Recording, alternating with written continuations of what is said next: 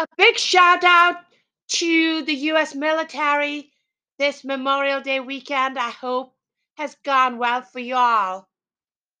My thoughts are with you.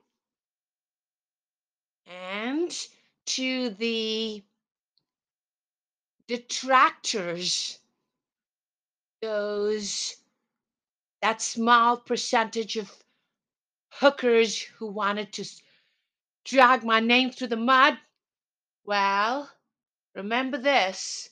You'll just have to shake your tatas and your butt for no money and substandard food pretty soon to try and reform yourself today. Yeah, I'm sorry that all your falsehoods about me didn't stick because I was very earnest. If you know the importance of being earnest, cannot be disregarded.